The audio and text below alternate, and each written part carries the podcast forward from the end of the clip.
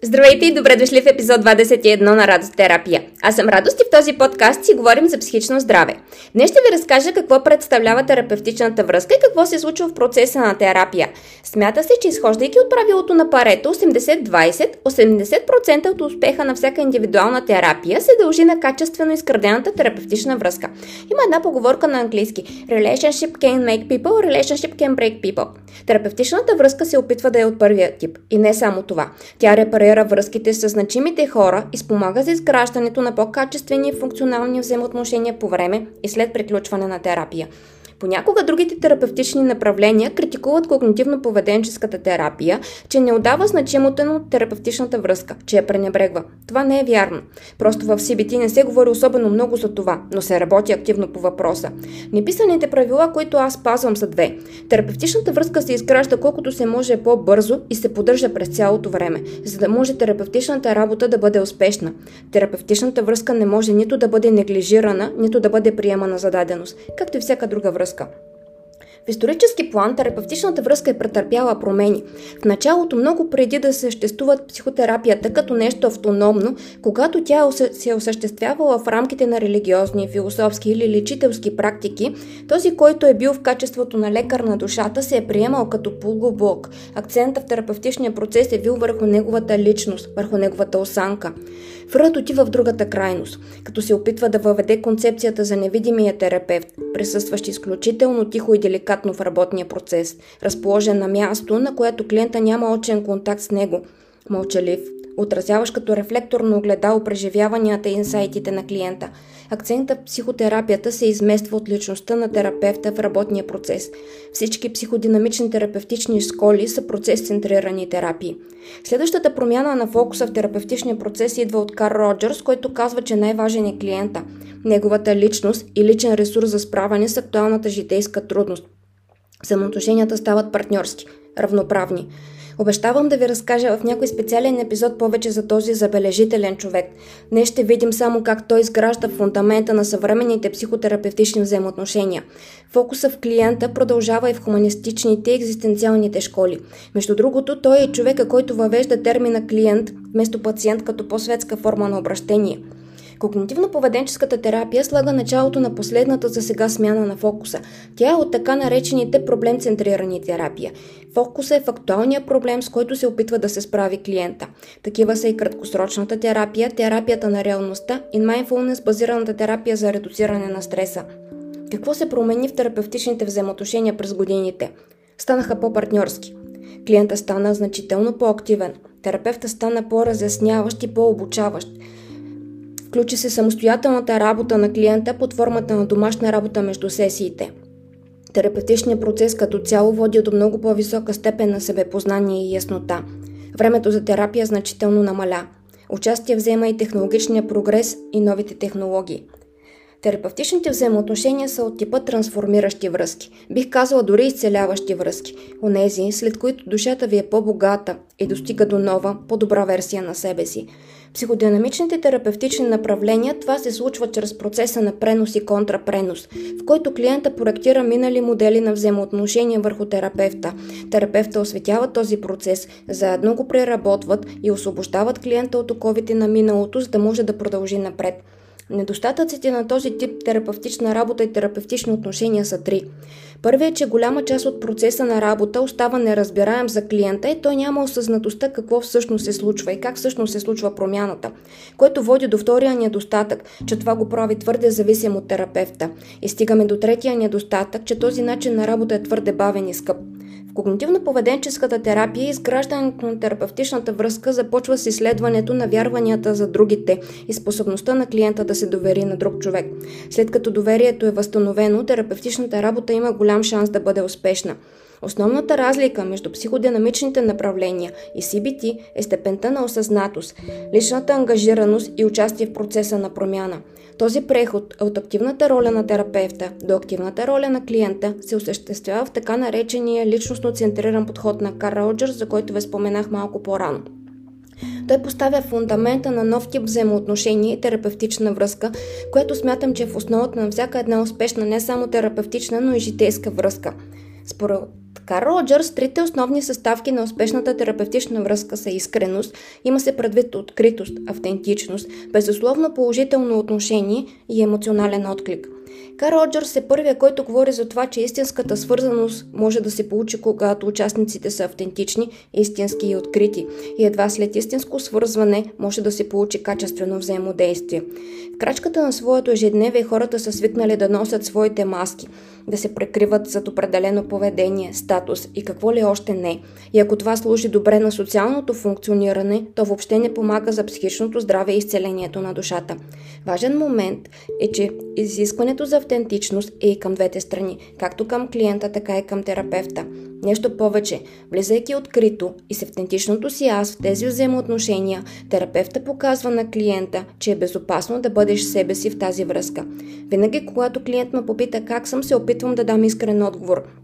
Вярвам, че няма как да очаквам той да ми отговаря искрено, ако аз не го правя. Тази искреност е предпоставка за изграждане от една страна на доверие, а от друга на безопасно пространство, в което клиента да изследва и да опознава себе си, да знае, че каквото и да открие в своя свят и в своя опит няма да бъде осъден и критикуван. Напротив, ще бъде прият, ще бъде разбран и ще бъде насърчаван да се развива и да достигне до най-добрата версия на себе си. Но за това след малко. Следващия елемент след автентичността е безусловното положително отношение. То означава не просто приемам те такъв какъвто си, означава, че в моето съзнание пазя светъл образ за теб. Всеки път, в който отварям вратата на клиент или се включва камерата за онлайн сесия, аз се усмихвам инстинктивно и искрено. И съвсем искрено мога да кажа, радвам се да те видя. Факт е, че аз имам честа да работя с много интересни хора и всеки от тях ми е изключително хрисим. Ако не е така, просто не бих могла. Винаги ми се е искало и аз да оставям светла диря в хората. Мъничко парченце радост. Тогава ще знам, че се е получило. Емоционалният отклик. Той е включва много неща в терапевтичен план. От внасяне на спокойствие до тук съм за теб. Слушам те, опитвам се да те разбера. Грижа ме е за теб. Пресприемам те, подкрепям те, вярвам в теб. До понякога не на мен е тъй тия и няма да се закача за това. А ако е нужно понякога и смях, забава и откровенно любопитство. Каквото ще помогне. И когато изградите с някого, бил той и ваш терапевт, отношения базирани на автентичност, безусловно позитивно отношение и емоционален отклик, можете да пренесете модела и в други значими връзки. Знаете вече как става. Едно от най-трудните неща в емоционален и мотивационен план е когато хората ни открият своя терапевт от първия път. Случва се. И е много разочароващо и понякога, когато го кажа на някой от моите клиенти, те ме гледат с едни облещени, с непрекрито жас очи. След това с облегчение откриват, че е много хубаво, че сме се намерили. Но ако вие, които търсите професионална помощ, до сега не сте открили вашия човек, силно ви насърчавам да не се отказвате и да продължавате да търсите. Проверявайте го със сърцето си, а не според дипломите, които притежава. Това са чисто и просто мъртви дървета, които не ви помагат особено.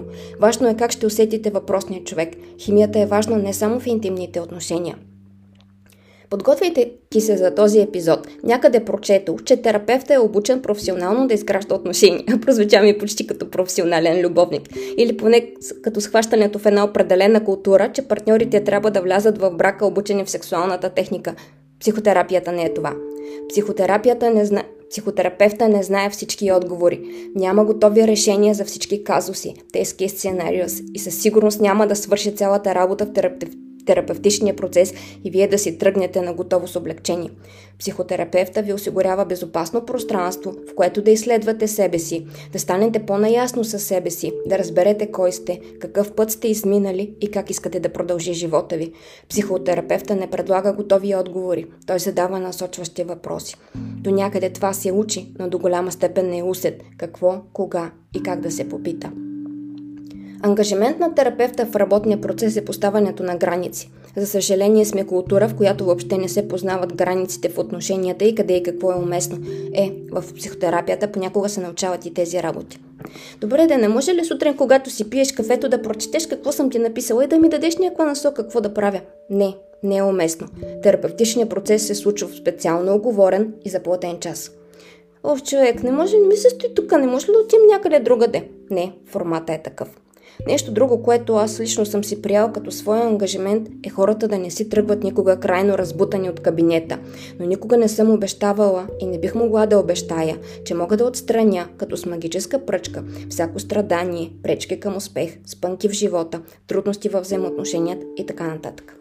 Имах един клиент, който се ядосваше предимно на мен, че видиш ли той си тръгва още много мотивиран от кабинета, но през следващата седмица се оказало, че явно не е достатъчно мотивиран, за да започне да работи върху своите цели и размишлява много на това, защо не е мотивиран. И стига до извода, че аз нещо не му давам правилната техника и той за това не може да остане мотивиран и иска от мен в тази сесия аз да поправя веднъж за винаги този ужасен проблем. А не да остава той висящ. Мотивацията за терапия и по време на терапия е личен ангажимент на клиента. Какво ще направи с постигнато във всяка една сесия също. Доколко ще бъде отговорен към домашната работа също. Планирам следващия епизод да си поговорим за мотивацията, но да продължим сега с темата за терапевтичния процес. Едно от нещата, които силно притеснява хората да влязат в терапия е, че ще им разбутат по груп начин старите рани. Добрият терапевт няма да направи така. Неговата задача е да ви помогне да откриете изцелението, а не още болка. Местим се от и не искам да си го спомням този ужасен момент, към от тук нататък той вече няма да бъде толкова ужасен за мен. Пред добре свършена работа, ти ще гледаш по нов начин на това събитие и това ще предизвика нови и различни чувства от теб. Гледах филм за човек, който е работил с сирийските бежанци в Гърция. Разговаряйки с една момченце, той му каза «Ти непременно трябва да разказваш твоята история. Някой някъде има нужда да я чуя да я чуе и да му даде кораж. Да си каже, ей колко е смел този, искам и аз да бъда като него. Момченцето го погледна с блеснали очи и каза, наистина ли? Ето това се случва в процеса на терапия. Порастваш. Ставаш от жертва, герой своята лична история. Учиш се как да приемаш по здравословен начин случващото се, да се освободиш от вредните емоции, да си отглеждаш нови, по-хубави, да се справяш все по-добре и да имаш по-качествени взаимоотношения. И макар понякога да е трудно, да поболява, да изисква време и усилия, си струва. Винаги си струва. Благодарна съм на всеки, който ми е направил част от своето лично порастване и позитивна промяна.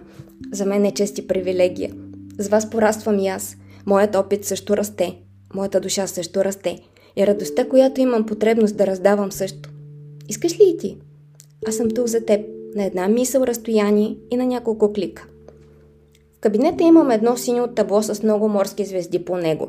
То е метафора на една моя много любима притча за едно детенце, което вървяло по морския бряг, вземало изхвърлена от морското течение морска звезда и я хвърляло обратно в морето. Какво правиш? попитал го чуден случайен минувач. Връщам я обратно поредно, не виждаш ли? Но това няма смисъл. Тук има толкова много. Не можеш да спасиш всички, продължил чуден минувача. Детенцето се усмихнало, взело една морска звезда, хвърляло е в морето и казало, но току-що, но току-що промених нещата за тази морска звезда. Това ми дава смисъл. Всеки човек, всяка история, всяка отделна промяна, всяка моя звездичка. Затова в моя кабинет няма дипломи, има морски звезди. Те ще ви кажат много повече от това, че съм минала да речем обучение за терапевтичната връзка пред Джудит Бек.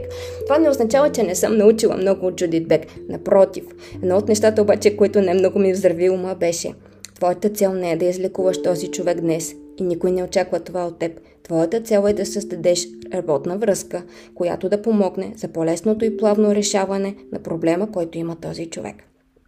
Толкова за днес. Пожелавам ви истински трансформиращи взаимоотношения и много радост.